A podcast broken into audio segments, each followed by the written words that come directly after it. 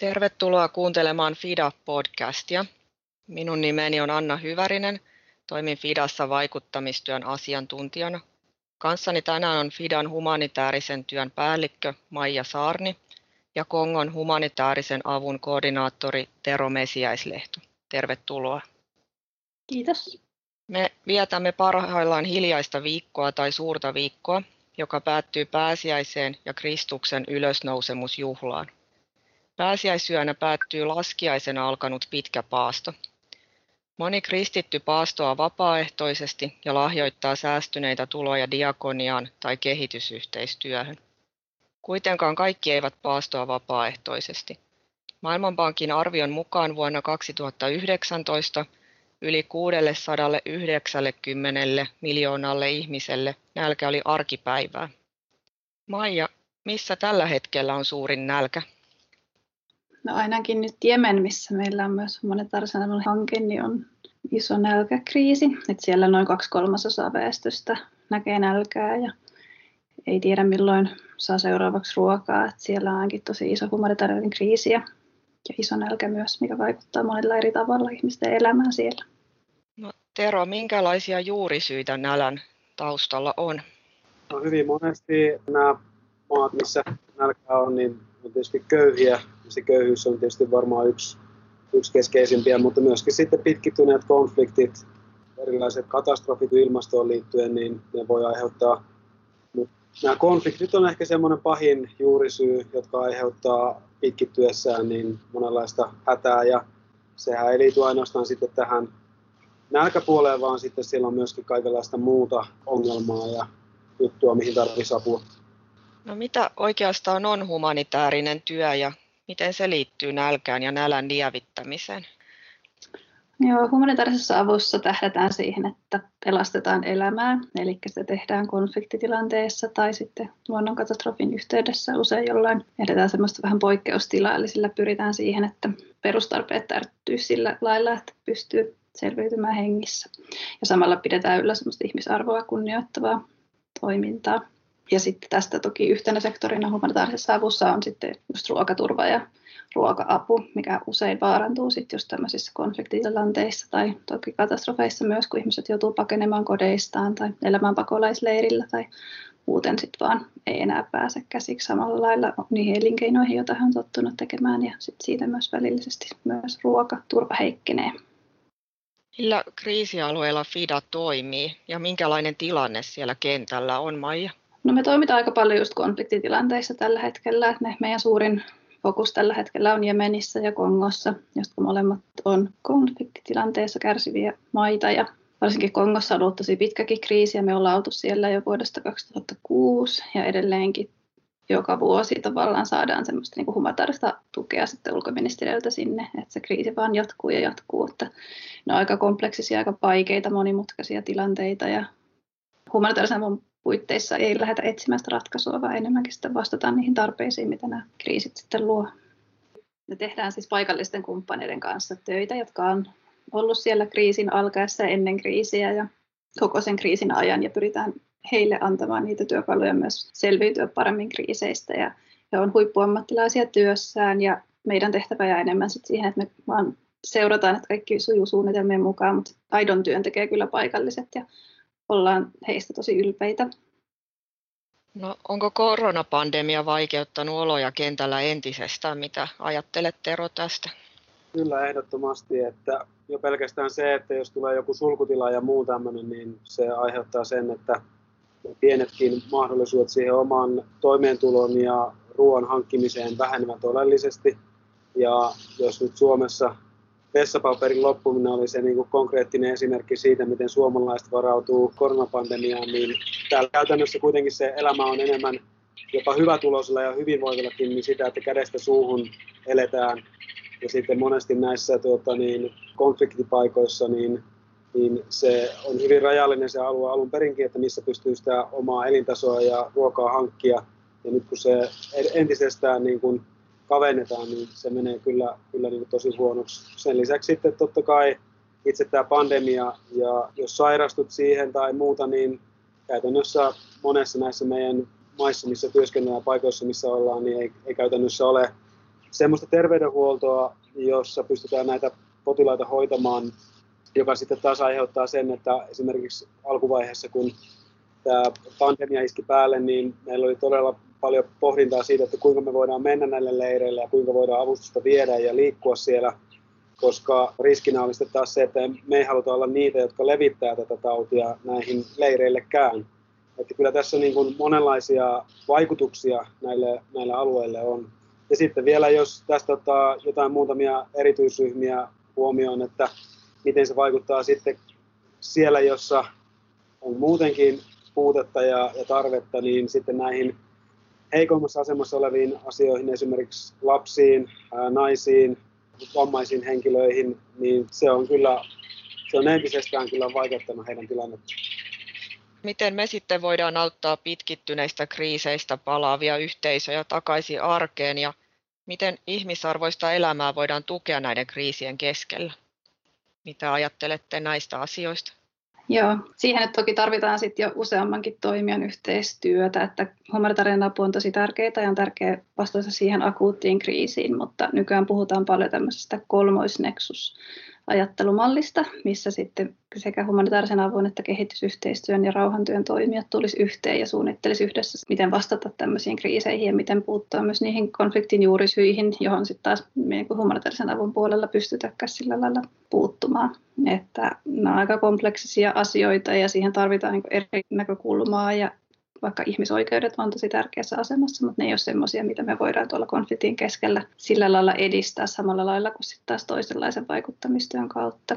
Että Fidassa kanssa pyritään siihen, että meillä on sekä nyt niin kuin Kongossa että no Syyriassa ollaan kanssa rakentamassa semmoista niin kuin jatkumoa siihen, että me otetaan näitä eri toiminta muotoja niin kuin samalla alueella käyttöön. Ja Jemenissä on suunnitteilla samanlainen responssi sit siihen, että, että ei vaan lähdettäisi, vaikka meidän rahoitus loppuu tai muuta, vaan me yritettäisiin rakentaa semmoinen kokonaisvaltaistumistapa siihen, että pystytään sitten pidemmälläkin aikavälillä sitoutumaan siihen, että yritetään vahvistaa yhteisöjä kanssa, että he pystyvät itse paremmin selviytymään. Ja myös humanitaarisen puolella resilienssin vahvistaminen on meille tosi tärkeää, nähdään kuitenkin ne ihmiset siellä kriisien keskelläkin aktiivisina toimijoina, jotka pystyvät myös omilla teoillaan ja taidoillaan vaikuttamaan siihen, millä tavalla he siellä voi ja tehdään paljon psykososiaalisen tuen koulutuksia ja tällaisia, että millä he pystyvät sitten myös yhteisöt olemaan vähän vahvempia vastaamaan näihin kriiseihin ja tukemaan just erityisesti näitä heikoimmassa asemassa olevia, joista Terokin tuossa hyvin mainitsi. Lisäksi niin tota, täytyy aina huomioida näissä humanitaarisissa hankkeissa se, että vaikka toki me ollaan ihmishenkiä pelastavaa työtä tehdään siellä, niin sinun täytyy huomioida se, että nämä ihmiset jossain vaiheessa myöskin pääsisivät leireiltä pois ja pääsisivät jollain tavalla kiinni arkiseen elämään. Ja nyt Maijankin mainitsema tuo psykososiaalinen tuki on yksi elementti sitä. Ja ylipäätään lapsille koulun käynnin mahdollistaminen, niin se on yksi tämmöinen humanitaarisen työn periaatteita, että kun lapset pääsee kouluun, niin sitä kautta heillä on myöskin jonkinlainen tulevaisuus. Ja sitten myöskin, jos henkilöt on ollut hirveän kauan tämmöisen leireillä ja ovat olleet ihan niin kuin suoranaisen ruoka-avun varassa, niin myöskin heille täytyisi pystyä osoittamaan joku pieni pala maata tai joku muu vastaava, missä he voivat harjoittaa esimerkiksi maanviljelyä ja sitten heille pyritään toimittamaan esimerkiksi siemeniä ja erilaisia työkaluja, että voivat viljellä maata. Tämmöisten peruselämää, elämänhallinta juttujen ylläpito olisi myös hyvin tärkeää näissä konflikteissa ja sen takia meilläkin ei ole pelkästään näissä meidän hankkeissa aivan täysin pelkästään ruoka-apua, vaan aina pyritään myöskin vähän laajemmalla näkövinkkelillä tulemaan näihin konflikteihin ja tilanteisiin. Kuulostaa siltä, että olette hyvin tärkeän äärellä ja se työ, mitä teette, on tuloksellista. Mutta monet pitkittyneet kriisit on jääneet uutiskatveeseen ja sen takia puhutaan unohdetuista kriiseistä – Care International-järjestön mukaan PlayStation 5 pelikonsolin julkaisusta uutisoitiin viime vuonna 26 kertaa enemmän kuin kymmenestä humanitaarisesta kriisistä. Minkä takia Maija sinun mielestä näistä unohdetuista kriiseistä ei uutisoida? Mikä sen aiheuttaa?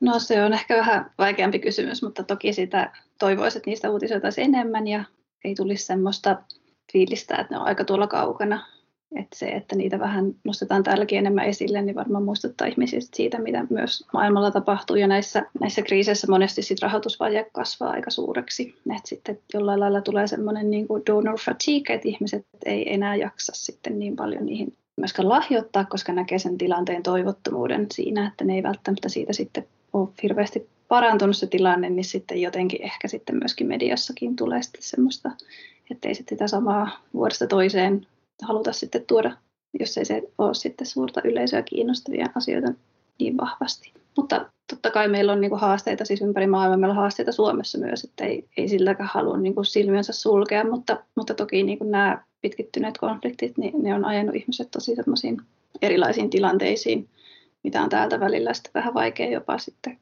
myöskin hahmottaa. Toki toivoisi, että näitä kriisejä pidettäisiin enemmän esillä. Mm, niinpä, sitä kyllä todella toivoisi. Mutta miten uutisvaje vaikuttaa oloihin kentällä? Tero, miten se näkyy? No varmaan kentällä se näkyy sillä tavalla, että rahoitusvajetta mitä, mitä on, niin sitä ei saada niin kuin, kurottua umpeen. Ja tota, varmaan se vaikuttaa niin poliittiseen kenttään, niin äh, ihmisten mielialoihin, ihmisten mielipiteisiin ja muuhun, että tavallaan tuo mitä Maija sanoi, että se on niin kaukana, niin se mikä ihmistä ei ole lähellä, niin sitä ihminen ei niin kuin välttämättä koe omakseen.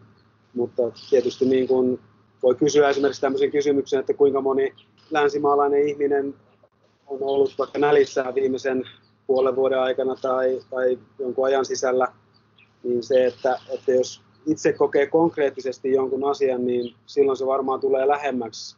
Ja tota, kyllä tämä koronapandemiankin niin kuin tilanne mun mielestä on hyvä esimerkki siitä, että niin kauan kuin se ei ollut meidän lähellä, se oli jossain kaukana meistä, niin ehkä sitä vähän seurattiin sivusta, mutta silloin kun se tulee lähelle, niin uutiset täyttyy niistä uutisvirroista, mitkä ihmisiä niin kuin koskettaa. Ja totta kai se tulee sitten niin kuin heille iholle ja heille lähelle ja läheiset, läheiset tulee, mutta esimerkiksi nyt vaikka Kongossa, niin Ebola on ollut siellä useita vuosia jo, ja se on aina puhjennut ja mennyt alas ja uudestaan tullut, niin tota, ei se ihmisiä Suomessa esimerkiksi niin paljon kosketa, mutta sitten kun tämmöinen pandemia, joka leviää ympäri maailmaa, niin, niin tota, se laittaa aivan eri lailla kosketuspintaa sitten.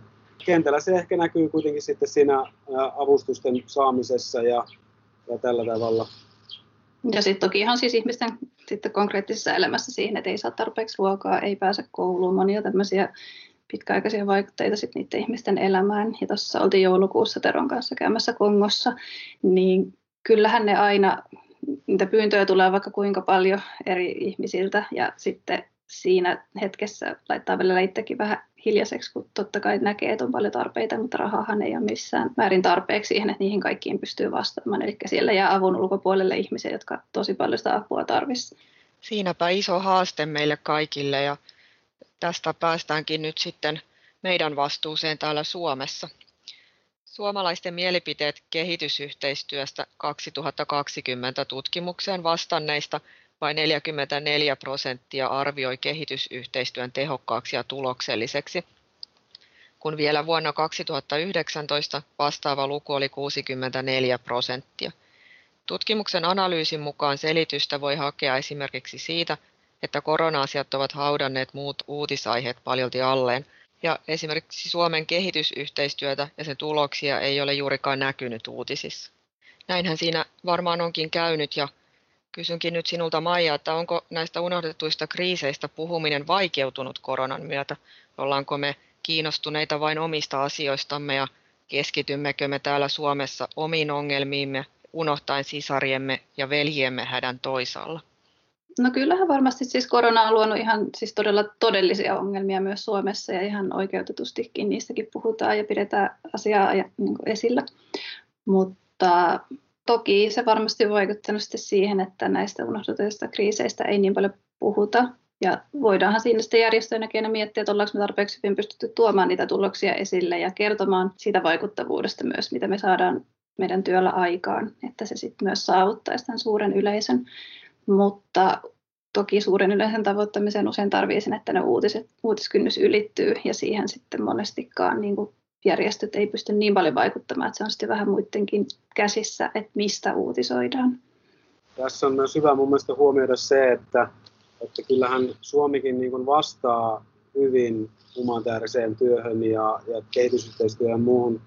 Että mä oon henkilökohtaisesti tosi iloinen siitä, että meillä ohjataan varoja tämmöiseen työhön ja ei ainoastaan katsota sitä, että onko, onko niin omassa maassa pelkästään asiat hyvin vai huonosti, mutta siis myöskin huomioidaan se, että ongelmat näissä maissa on täysin eri tasolla kuin esimerkiksi Suomessa olevat ongelmat. Että se, että Suomen valtio tukee näitä hankkeita, niin on mun mielestä hieno osoitus siitä solidaarisuudesta, mitä, mitä Suomi osoittaa. Ja tietysti se on aina haaste, että mihinkä näitä yhteisiä varoja käytetään, mihin, mihin niitä ohjataan. Toki tarpeita varmasti on paljon siellä Suomessa, mutta tuota, kiitollisia ollaan näistä jokaisesta hankkeesta, mitä saadaan täällä kentällä toteuttaa.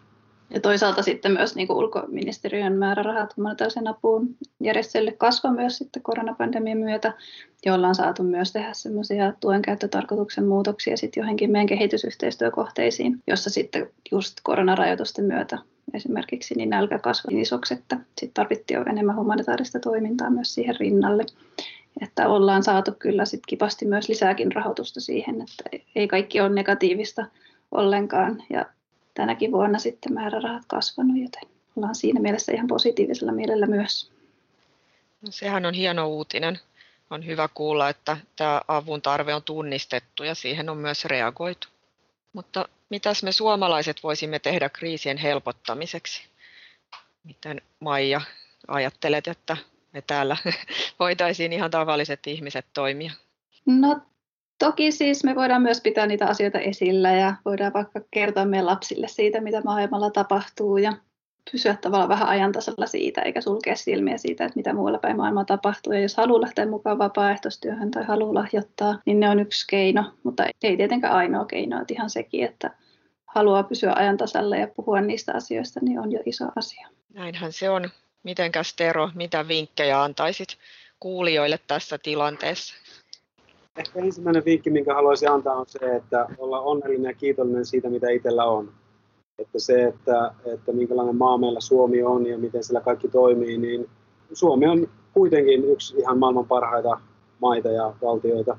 Joten se lähtee ehkä sitä kiitollisuudesta, että, että se mitä on saanut.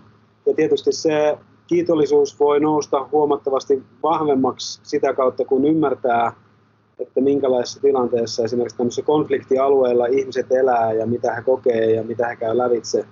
Mutta tietysti siinä niin kuin aina se toinen puoli, että ei näistä asioista kannata traumatisoitua siinä mielessä, että kannattaa tehdä työtä siihen oman yhteiskunnan ja oman yhteisön rakentamiseksi. Se, että me pidetään hyvin huolta suomalaista yhteiskunnasta, Suomesta, on parasta apua myös tänne, koska silloin kun meillä itsellä on kaikki hyvin siellä Suomessa, niin silloin meillä on myös resursseja ja mahdollisuutta auttaa ulkopuolisia. Että kyllä se lähtee niin kuin siitä, että, että muistaa pitää itsestään hyvää huolta, niin sitten myöskin jää resursseja auttaa ympärillä olevia ihmisiä.